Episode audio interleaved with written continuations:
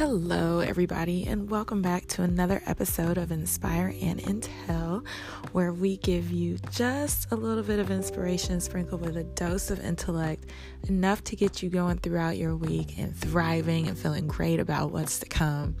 I'm your host, Leah Frazier, an award-winning journalist based out of Dallas, Texas, and it's my distinct pleasure to bring you guys this podcast because I get to encounter so many amazing individuals and to interview them, to learn their stories and their journeys, and to go to events and mix and mingle with some of the top entrepreneurs and celebrities in the U.S.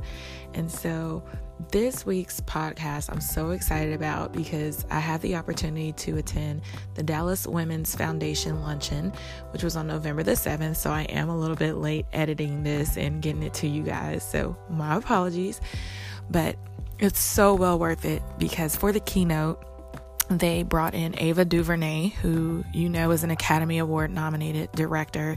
She has a fascinating story, like many entrepreneurs, not really trained in her field. So she goes on to discuss, as I'll release later in another podcast, about, you know, she didn't pick up a camera until she was 32 years old. But once she started operating in her lane, she realized that this was her gift and this was her talent, and she's received so much success for just following that passion. But today I'm releasing some snippets that could possibly help a lot of people. I know that I'm a person of yes. I tend to say yes to more than I probably should, and it's from a heart just of giving and of wanting to see other people succeed and not wanting to let people down. And I feel like there's a lot of people like me out there, but sometimes that results in depression, or it can result in being too overextended, or just feelings of being overwhelmed. And it can also make you quite sad or melancholy. So I thought it was very interesting that during her keynote at the foundation luncheon, Ava talks about opportunities where she turned down no's because she knew that there was a bigger yes down the road, even though she couldn't quite put her finger on what exactly that was. So I've split this up into two parts. One where she talks about where she turned down an offer for something bigger, and I think you're going to be really surprised to see what exactly that was. I think it's really cool. And then in the second snippet, she talks about how your yeses, when you do say yes to something, it needs to be a diamond, not a rock. So say yes to the more valuable things, and if you say yes too much, then you're really devaluing what you're getting yourself involved in. So I hope that this helps you. It's really two short snippets. If you find value in it, please share it, and I want you to enjoy. Last question is, what I noted about how you always say yes. It was unusual for you to say no because you said that you like to say yes to things. So you're on the hustle, you're steady on the grind. In addition to the big films, you're doing smaller films, you're mentoring, you're showing up in places, you're saying yes. I want you to talk just a little bit about that in closing, about the importance of doing that, of showing up for people, of listening to the voice, sometimes when it's doubtful. Because sometimes women say, I can't say yes to that because I need to do these three things first. And no offense, guys, but guys don't often say that. Mm. They'll say, I'm going to say yes and I'll figure it out. Mm-hmm. I'll figure out what those three things are. Or they'll say, I can count to three, so I'll do it. You know, I mean, there's the impediments aren't there. So why is it so important for you to say yes? And what are the lessons for those of us in the room and the lessons that we can pass on to our daughters about saying yes and seizing those opportunities? Mm, yes. Well, first of all, thank you for being here. I always love to see you. You too. I remember, I just want to tell a quick story, but I was just getting started with making films and moving around the country, and was visiting D.C. Mm-hmm. And I got a call from Michelle Norris from the radio, didn't know her, and she invited me to sit down and just have a lovely meal with her and her friends. And yeah, our dear friend Gwen Ifill was with us. And they were these dynamic, larger-than-life giants of intellect and culture, and they sat down with me like I was just a real person and a part of their group. And you had to eat. I did have to eat. That's what she said. You have to eat and come. And they welcomed me to their table. And so I'll never forget that. I always thank you.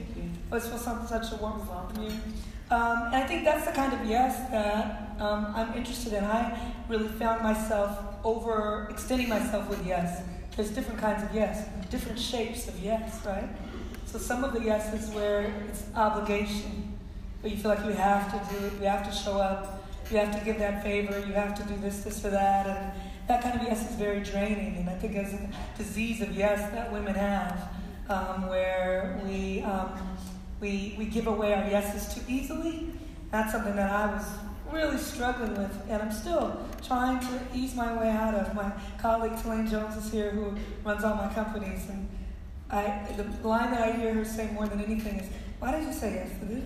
Why did you say yes to that? Why are you going here? Why are you doing that?" And so it's to just be very specific about where I want to go. I wanted to be here. I wanted to come here. This was a yes that I wanted to. This wasn't an obligation. Thank you for having me. Thank you for inviting me. But the idea that our yeses need to take shape. We need to give our yeses the kind of shape that we want. Our yeses need to be diamonds, not rocks, not things that we're carrying out of obligation.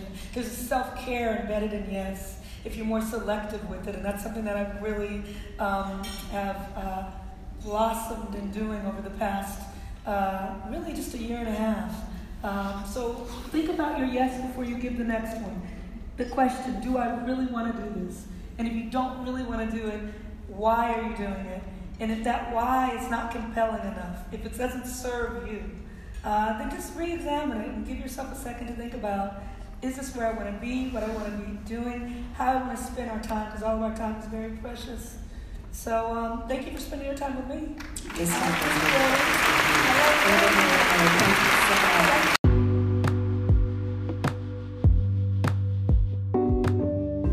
Hope you enjoyed that first clip. The quote that you need to write down and remember, our yeses need to be diamonds, not rocks. Ava also said there's self-care embedded in yes if you're more selective with it. And I love that, because essentially she's saying you can be unapologetic about the things that you say no to, and also unapologetic about those things that you do say yes to, but make sure that they're of value and that they're of worth, and that you're not just overextending yourself for the sake of saying yes. So as we move on, this next clip is Ava discussing how she finally took her, a dose of her own medicine, said no to something really, really big, and ended up getting something really huge, an amazing opportunity with a yes, with the right yes that was a diamond, not a rock. Stay tuned. When you completed SumUp, you had all kinds of offers coming in your direction. One of them included a chance to direct Black Panther. Yes. Did you know that? And you decided not to take that film and to pivot and do something else. You were working on the 13th at that time, required viewing for everybody in the room. Also, fabulous documentary available on Netflix. Thank you. Why did you decide to say no to Black Panther? Two-part question. Because I know you, and you've said that you say yes to almost everything that's coming in your direction because you feel like while that window is open, you want to take on as much as possible. Yes. You said no in that case. I said no to Black Panther. I didn't feel it was the right project for me, and I knew that there was something else coming. I didn't know what. But I felt like there was something else that I wanted to say at that time. And blessedly, and it was a big deal because it was a $100 million film, and it's very rare for Black people to be offered a film of that budget, and certainly for women, it's pretty much non-existent at the time. But to turn it down, thinking, well, that was my chance to make a $100 million movie, won't come again. But that's okay. I believed there was someone else who had a stronger voice that fit that subject matter and what that company wanted to do. And there was a brilliant friend of mine, Ryan Coogler. But I 3 weeks later, I got a call from Rick Rubin. And the studio, same studio, different division of it, said, well, do you think there's anything you could do with this book? It's kind of wonky. It's a girl, she's traveling the universe. I said, well, what happens? Not much. Just traveling.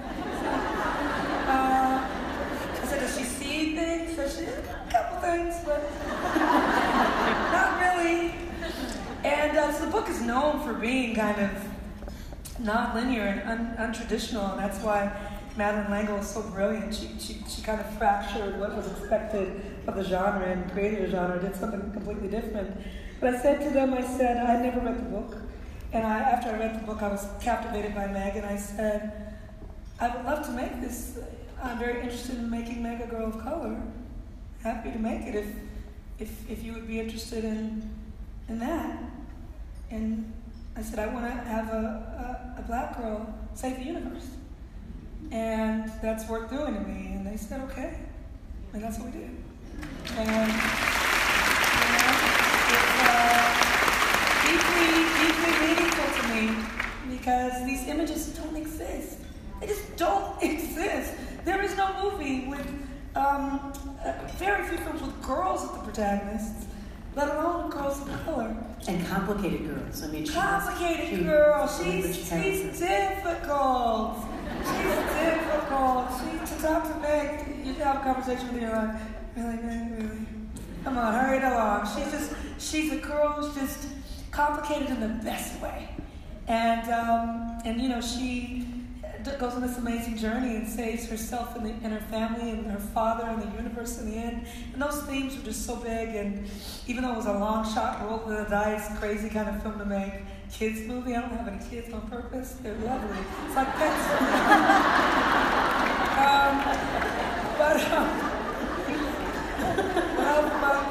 Love you, mothers. It's just a job that I can never do. I just know myself, and I know I can't do it. It's the hardest job in the whole world. So props to the moms. But to be able to, that was my way of mothering. It's my giving back to kids. I believe the images that we share with children are really a social justice issue. It is a social justice issue what our kids consume, what they see, what they imbibe, what they take in. It is. And I think that film, A Wrinkle in Time, is just as important for white boys to see that film as it is for black girls and girls of all colors to see the film, to understand that a girl can lead. You can follow a girl. You can follow a black woman, a brown woman, an Asian woman. You can follow women. She's the leader. Purposely, as I directed it, I would tell the boys, because she leads a group of 2 boys. They could never stand in front of her. It's something that you probably won't notice watching it. But a girl watching is going to subconsciously know, and a boy is too. She's always in the foreground. Before they make a decision, they look at her, and then she says, yes, let's go. Right? All these little things in there, just the cues. And that's what entertainment should be, you know. It is a teacher. It can be that. And it can teach us the wrong way to think about each other.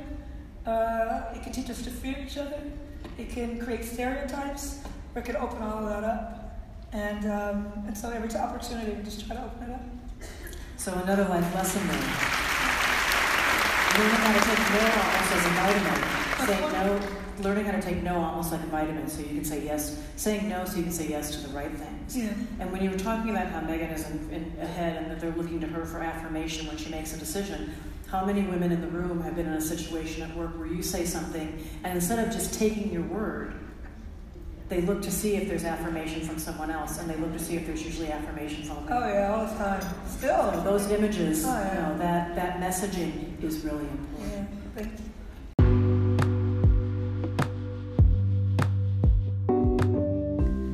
So just how cool was that? Was anybody really expecting that? There's not too many people that probably know that story. I know I didn't, so I was definitely taken off guard as I was sitting at the luncheon and to hear that she was actually offered the opportunity to direct Black Panther first. But saying no to that opportunity gave her something even more in alignment with her purpose, as she is now the director for A Wrinkle in Time, which I think she was able to put her spin into it, her passion, in alignment with all of her values for really shifting culture and the portrayal of women in leadership and valuing women in society. So I really feel like that was the perfect example of saying no and what the best yes, that diamond yes, actually looks like. So I hope you enjoyed. Ava dropped so many nuggets during this keynote that I'm actually splitting up all of the important sections into two parts. So this was part one. I'm probably going to throw in something a little bit different for next week's motivation and then circle back to the rest of Ava's keynote. But if you have questions, if you like this, if you have any comments, please feel free to email them to me, leah@think3media.com. Otherwise, subscribe to this podcast. Tell people about it. If it blesses you, go back all the way to the beginning and listen to all the interviews that I've conducted. They're all done with a purpose. They're all done to inspire your way of living, the way you think. Share it, like it, and I look forward to hearing from you guys next week. All right, I'm signing off. Bye-bye.